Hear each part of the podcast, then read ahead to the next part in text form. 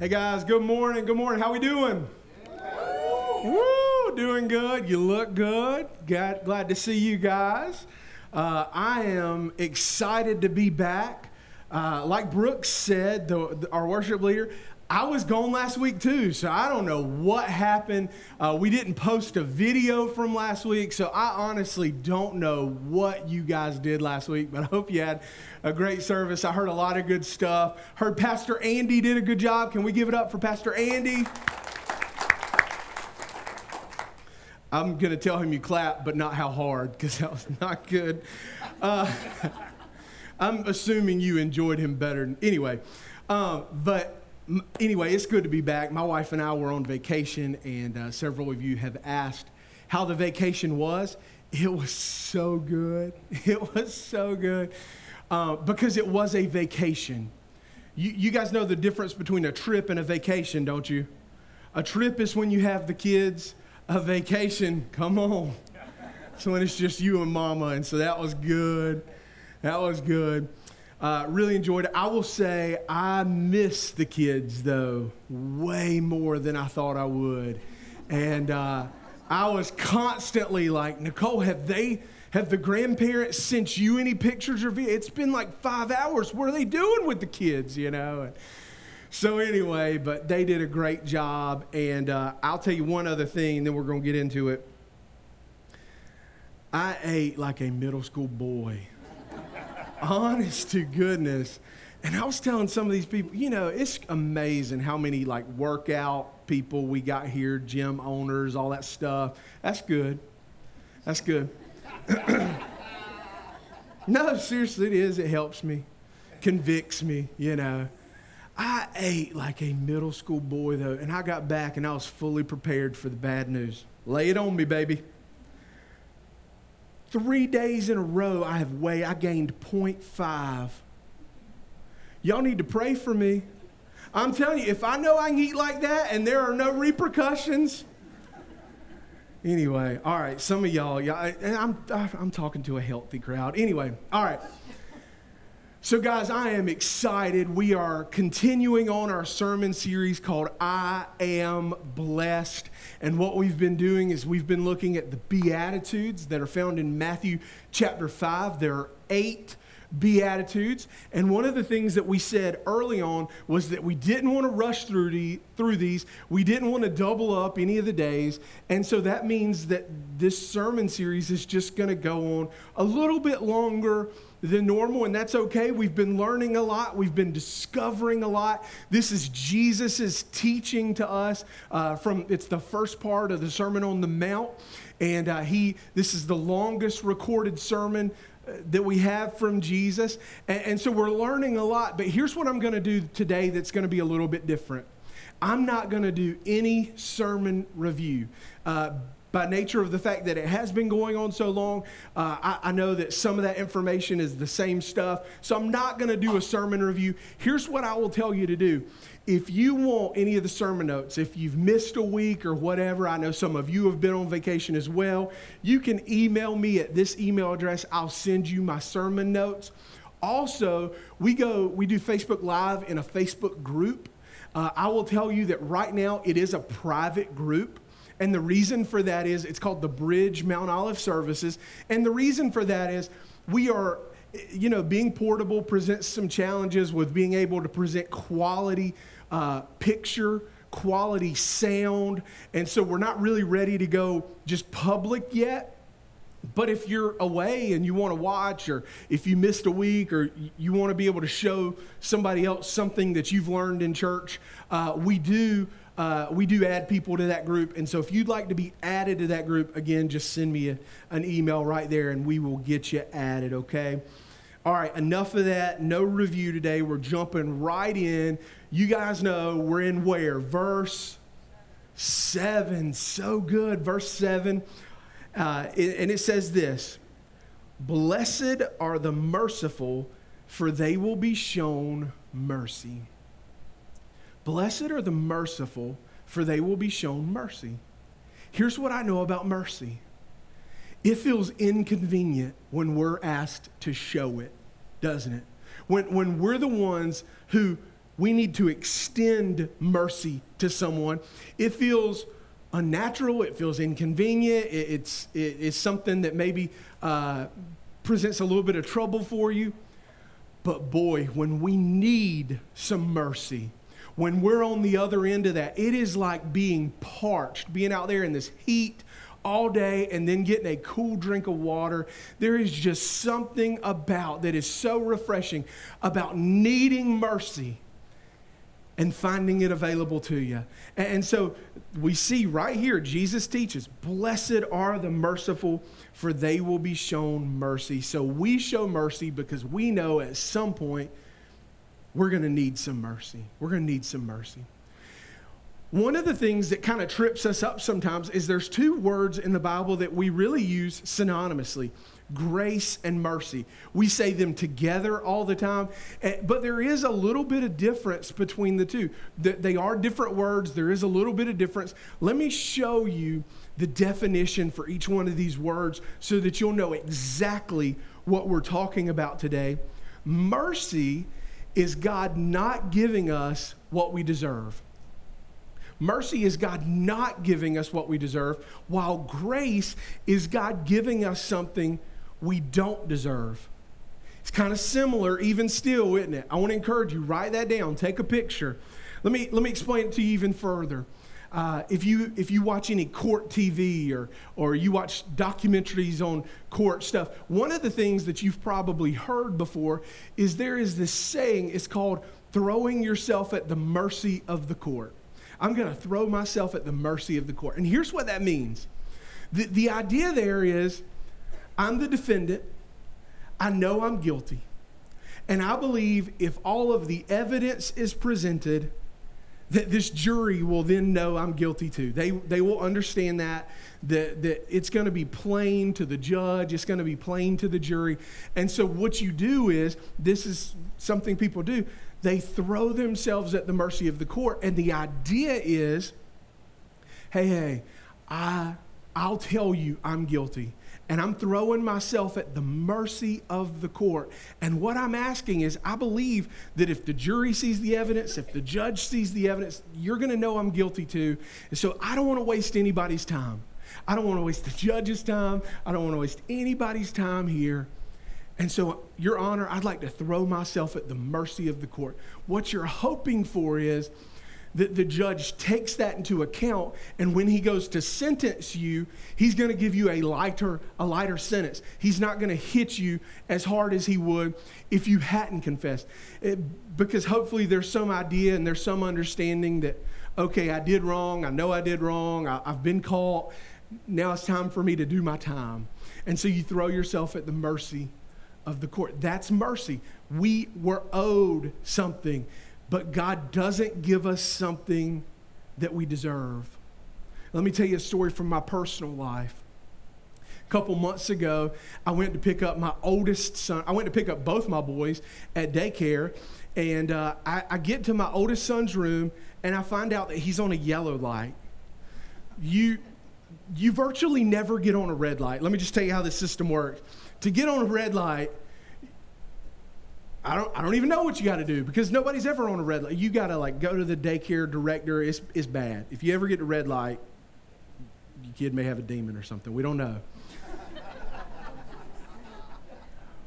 Green light, everything's good. Yellow light, here's what that means. There are different severities of yellow light. And so my son will tell you if you get a yellow light, you get spanks or pops. That's just what happens because you have to have discipline. You have to know that you can't just go and act any old way at school. And, and, so, really, there's such a wide range of yellow light and the infraction involved that it really varies what the discipline that's required. Here's what happened I go there, get him. It's a yellow light, found out the infraction wasn't that bad. It had been months since he had had a yellow light. And so I said, We got home, and I said, Buddy, and he hates spanks and pops, and I hate giving him spanks and pops. And so I said, buddy, daddy's gonna have mercy on you. Daddy's gonna have mercy. We have some friends, and they do this, they're all into this book called Creative Correction. Anybody ever heard of that? Okay. All right, my wife has. All right, good. creative correction. And so the idea, the premise is that you don't just correct the child in the same way every time. That the child is going to learn better if you kind of mix up the correction, if you give them a choice. So you do two, you offer them two bits of discipline that are both, you know, supposed to be equal, and then you let the child pick. And so that's what I did that night. I forget what the choices were, but Mason decided he wanted to go to bed 45 minutes early. So that was mercy. That was mercy. He deserved spanks or pops. He got to go to bed a little bit early. He had to go to bed a little bit earlier, but still he was relieved with that punishment. And so that was mercy. Now, let me tell you about grace. Before he had to go to bed, about seven o'clock, Daddy wanted some ice cream. And so I said, Buddy, come in here. Didn't want to eat ice cream in front of him. Grace was he got something he didn't deserve. He had been naughty that day. He didn't deserve ice cream, and yet we gave him ice cream anyway. And so, all right, so that's that's the difference between grace and mercy. And I thought about just leaving the story there because that illustrates the point. But I, I need to round this one out for you. The next day, I go to pick him up from daycare, and he's on a yellow light again. That has never happened in the history of his life. never has he been on a yellow light two days in a row. And so I go and pick him up, and we just don't discipline our kids in front of people. Try, we try not to discipline our kid. We try to, you know, do it at home. We don't embarrass them. And so I haven't talked to him about this latest infraction and what's coming up, but I'm getting him in the car, just got landing in, getting him in my truck, I'm buckling him in. And this little guy, he is leaned back, hands behind his head. He said, Dad, I think I'll go to bed early tonight. said, Let me tell you something. There is no mercy available tonight. Getting justice tonight, baby. We might be making up for what happened last night. Anyway, so that's the difference between grace and mercy. Mercy is I don't get something that I deserve. Grace is I get something I don't deserve. Mercy is a theme all throughout Scripture, from Genesis to Revelation. It is in the totality of the Bible. I want to show you in the, in the New Testament, uh, which is toward the back of your Bible, uh, the Greek word for mercy is the word elio. Elio. And it means to show compassion by word or deed to show compassion by word or deed.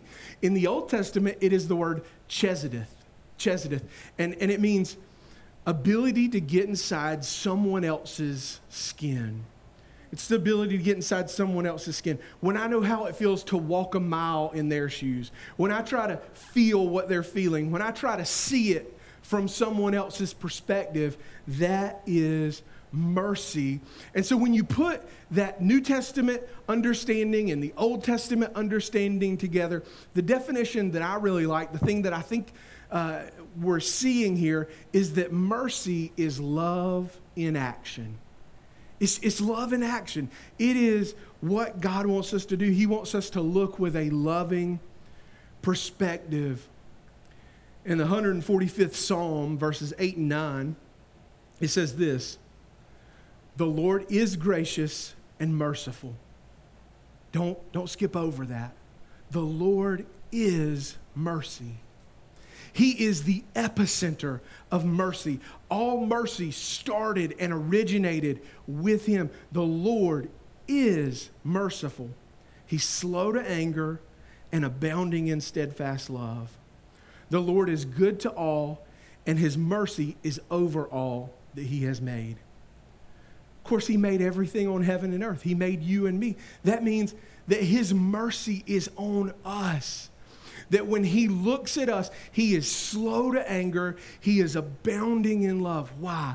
Because He is merciful. He is merciful. And so, what I want to talk about today is I want to show us three ways to know if we are merciful if we have the same mercy flowing through us that has come to us from the Father.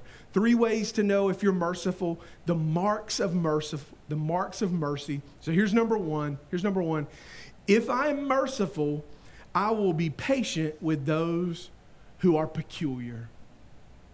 If I'm merciful, I'm going to be patient with those who are peculiar.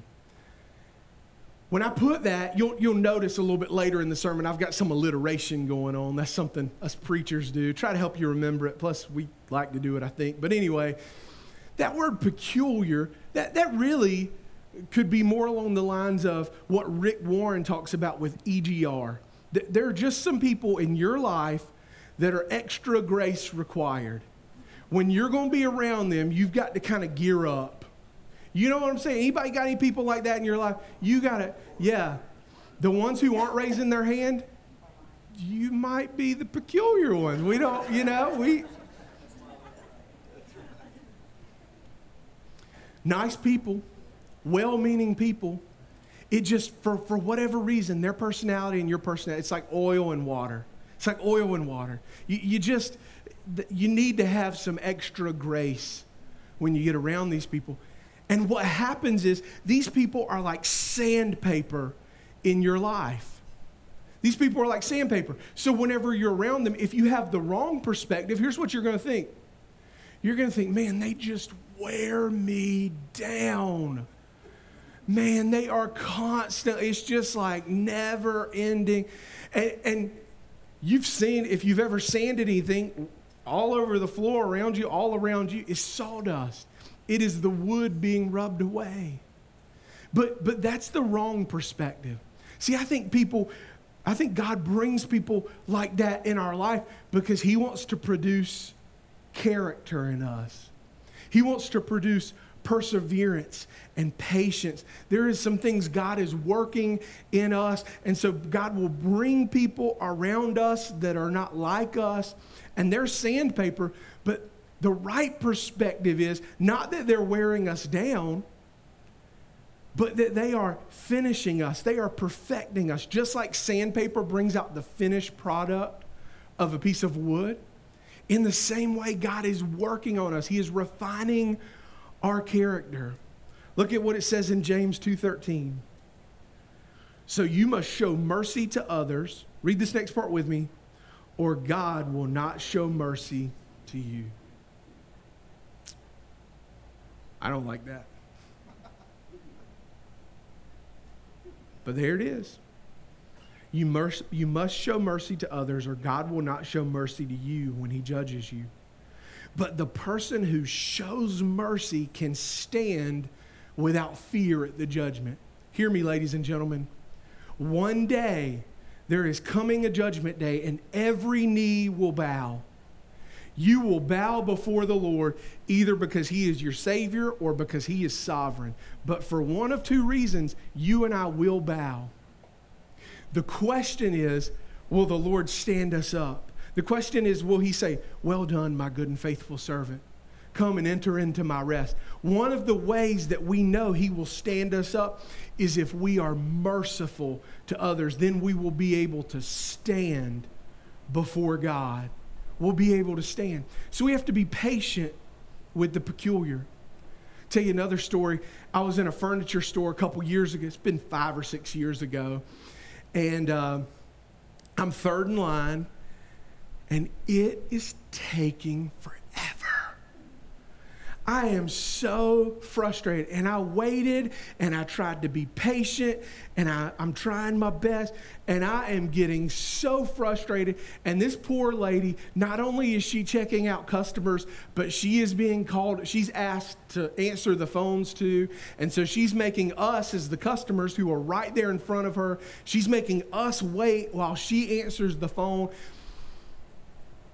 And so I get on my phone and I'm just scrolling trying my best, stay calm, just you're not in a big hurry, just and I wait and I wait and I wait and she manages to check out one customer and I'm at this point thinking, do you need the manager? Do, do you need another register? What is going on?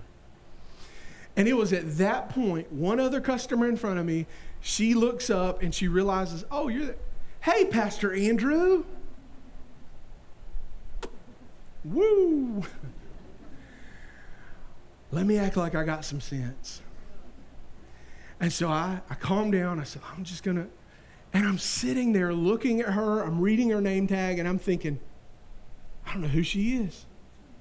I don't even think I've ever seen her before. There Ain't no way this girl goes to our church. And so I get up there. Here's the thing. She said, Pastor Andrew, I really enjoyed your sermon this past week. Well, that was at a time when I was preaching once every every couple months. So for her to know that, she really was following along with the church. And so I, I just asked her, I said, Now remind me what your name is. Where where have we met? Where? And she said, Actually, we've never met. Woo. We've never met. I've moved here with my grandfather. My grandfather is in poor health. He can't get out of the house. He, he didn't have enough to live on with just Social Security. And so I've moved in. I'm working this job to try to help make ends meet. And a couple months ago, he was telling me about how he missed going to church. That's one of the things that he missed about his lack of, of mobility and lack of being able to get outside the home.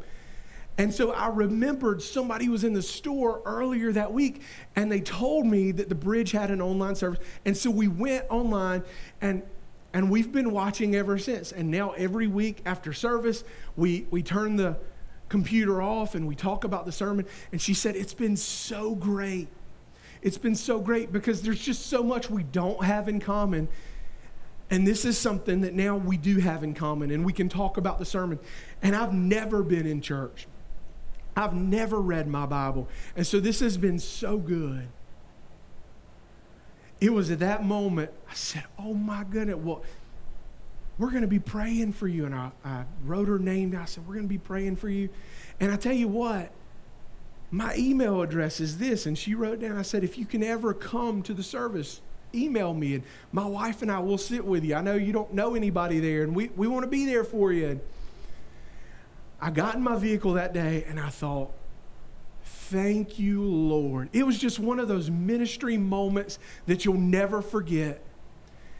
And I thought, thank you, Lord, that I was not impatient with her right before that happened. Hear me, guys we need to be patient because we're all a little peculiar. We all have stuff going on. You never know. Like Pastor Ivan was saying earlier, you never know what somebody else is going through, the, the trials that they're facing at home. So we, we've got to be patient with the peculiar. Number two, if I'm merciful, I will be, I will forgive those who have fallen. If I'm merciful, I will forgive those who have fallen if you've worked at a job long enough, you've come in and not done the, pro- the project correctly. You've been late for a meeting. Something happened and you you didn't do a good job. If you've been in a relationship long enough, there was an expectation and somewhere along the way you didn't meet it. We have all fallen. I mean, I'm, I'm giving examples, but insert your real life experience right there. We have all fallen from time to time, and I got to tell you, there is nothing more humbling than falling. And it is in that moment when we fall that God can teach us and reach us in a way that He couldn't before we fell. So, merciful people forgive. We learn how to forgive when someone's falling. Colossians 3:13 says, "Bear with each other and forgive whatever grievances you have against one another. Forgive as the Lord forgave you." That's what God's calling us to do is to forgive as the Lord forgave us. I can't do that on my own and you can't either. We need the help and the power of the Holy Spirit in order to be able to do that. And so, Jesus, while he was on this earth, he actually gave us a teaching about what it means to be merciful, what it means to forgive like God forgives. It's found in Matthew 18. Beginning at verse 21, it says this Then Peter came to Jesus and asked, Lord, how many times shall I forgive my brother or sister who sins against me? Up to seven times? Peter thinks he's being incredibly generous. He's like, Lord, come on, three strikes, you're out. But but I'm going to double that and then add one. And so, Lord, aren't you proud of me? It, what if I forgave seven times? And Jesus goes on to say, no, not seven times, but 77 times. In other translations, it says 70 times seven. It doesn't matter about the mathematical number because what Jesus is saying is every time a person stands in need of forgiveness, if you're going to forgive like I forgive, they'll find forgiveness. You're going to be a forgiver. It won't be past tense. It is, it is going to have to be always constant, always active in order to be a forgiver, in order to be a person who forgives and forgive like the Lord forgave us. And so what happens next is Jesus launches into this, this parable. It's called the parable of the unmerciful servant. And here's what happens Therefore, the kingdom of heaven, this is verse 23, is like a king who wanted to settle accounts with his servants. As he began the settlement, a man who owed him 10,000 bags of gold was brought to him. I was going to look up gold then versus gold now and do that. Doesn't matter. This guy owes an amount that he will never be able to repay. If he works the rest of his life, he cannot repay this amount. And so he was brought before the king, verse 25. Since he was not able to pay, the master ordered he and his wife and his children and all that he had be able be sold to repay the debt. Ladies and gentlemen, it was going to be a drop in the bucket. It was, it was not going to come anywhere close to, the, to what he owed. But that's what the master ordered. At this, the servant fell on his knees before him. Be patient with me, he begged, and I will pay back everything. The servant's master took pity on him, canceled the debt, and let him go. So he completely exonerates him of all charge. He completely forgives him. But when the servant went out, he found one of his fellow servants who owed him a hundred silver coins. He, he owed him like a hundred bucks. He grabbed him and began to choke him. Pay back what you owe me, he demanded. His fellow servant fell to his knees and begged him, Be patient with me and I will pay it back. But he refused. Instead, he went off and had the man thrown into prison until he could pay the debt. When the other servants saw what had happened, they were outraged and they went and told the master everything that had happened. So you following? There's a king, he forgives servant A tremendous debt, a debt that was completely unrepayable. Servant A immediately goes and finds servant B, guy owes him some money, says, You owe me a little bit of money, pay it back now. The guy can't. He's, he, he completely is unmerciful. Verse 32 Then the master called serv- the servant in, servant A, You wicked servant, he said. I canceled all that debt of yours because you begged me to. Shouldn't you have shown mercy on your fellow servant just as I had on you? In anger, his master handed him over to the jailers to be tortured until he should pay back all he owed. And then this next verse is the key verse, verse 35. This is how my heavenly Father will treat each of you unless you forgive your brother or sister from the heart. Here's Jesus in the flesh teaching these disciples unless you learn to forgive, this is what's going to happen to you. Unless you learn to be merciful.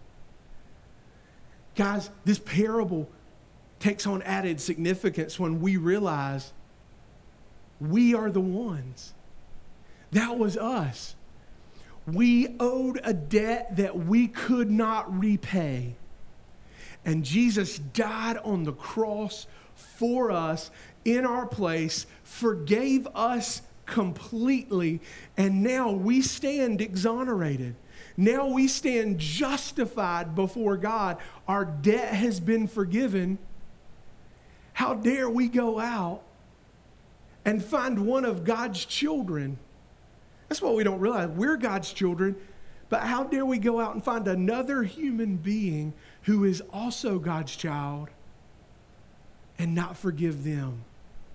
just like this wicked servant did. That's what happens. That is a picture of my life and your life when we refuse to show mercy.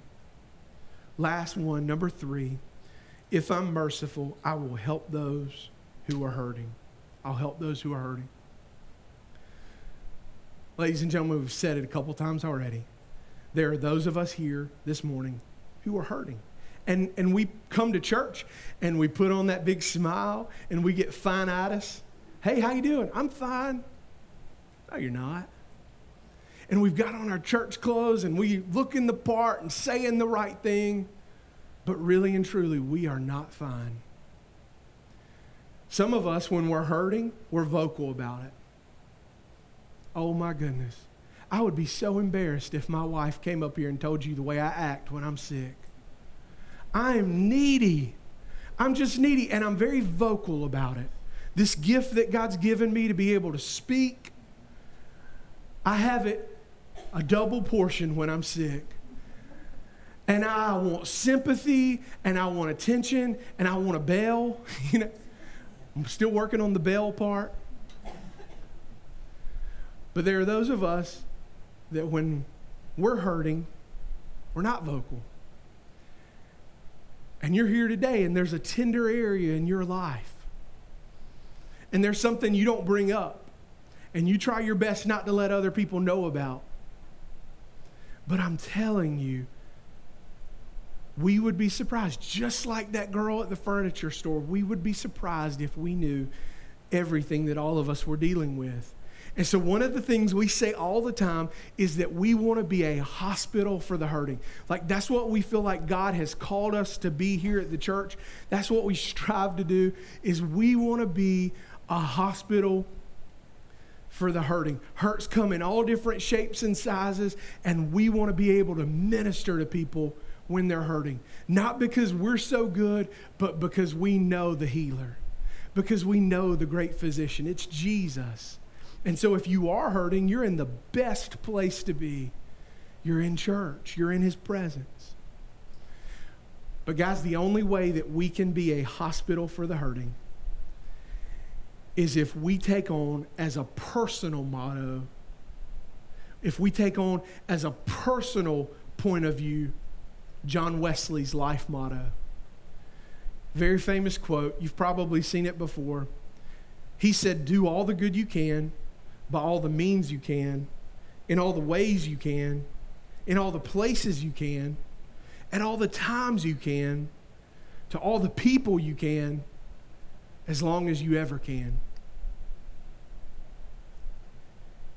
If we would do that, if, if we would make it our personal mission to do all the good we can, when we can, where we can, to whom we can, we would be showing mercy.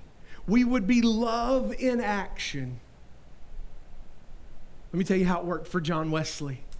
John Wesley made this his life, life's motto, and then he rode around on horseback all over Great Britain, all over Ireland, preaching Jesus. He's known as the horseback preacher. He would preach outside, and then he, he would start what he called little societies. We would call them bridge groups, life groups. He got people together. He said, All right, now I'm leaving town. I'm going to preach over here, but you guys continue meeting together. You meet in a home, you read the word, you, you fellowship with one another, you be there for each other when one has a need. And he started all these little societies all over Great Britain and Ireland. And the result is tens of thousands of people came to know Jesus Christ. Because John Wesley had it as his life motto I'm going to be love in action. I'm going to do all I can. But I'm scared that for a lot of us today, in this culture, it's easier to be comfortable it's easier to pursue comfort. It's easier to find a seat and not do much. Flip Wilson, he's a comedian. He was asked one time if he was religious. He said, I'm a Jehovah bystander. Not Jehovah Witness. I'm not really doing anything, but I do kind of go sometimes and I. it is far easier not to show mercy. Far easier. I think about the parable of the Good Samaritan. I'm saying this in closing. See, there's my closing music right there. That's how you know. Luke chapter 10, parable of the Good Samaritan.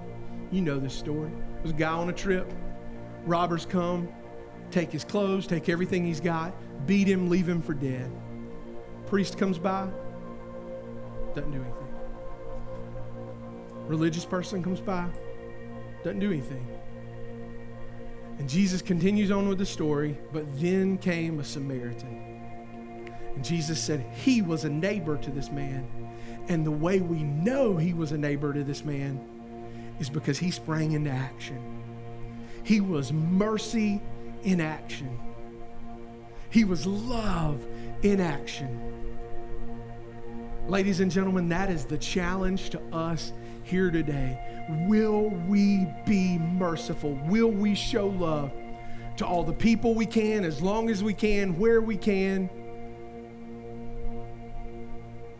Remember, remember the beatitude blessed are the merciful, for they will be shown mercy. Let's pray.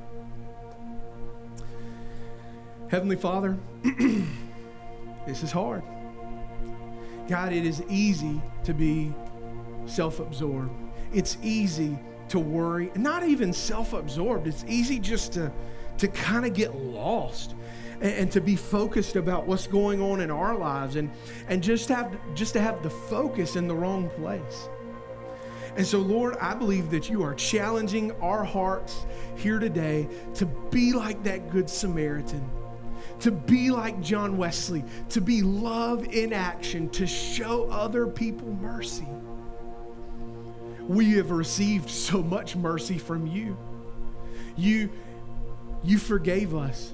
When we were still yet sinners, you gave your life for us. And now that we have been shown the greatest example of mercy ever, God, help us to pay it forward. Show us opportunities. Help us to be aware. God, bring, uh, I pray that the Holy Spirit would create awareness in us. God, that we wouldn't be content just to just to go around and just to be concerned about people and say, I'll pray for you, but that we would spring into action, that we would love because you've loved us. Lord, help us do it.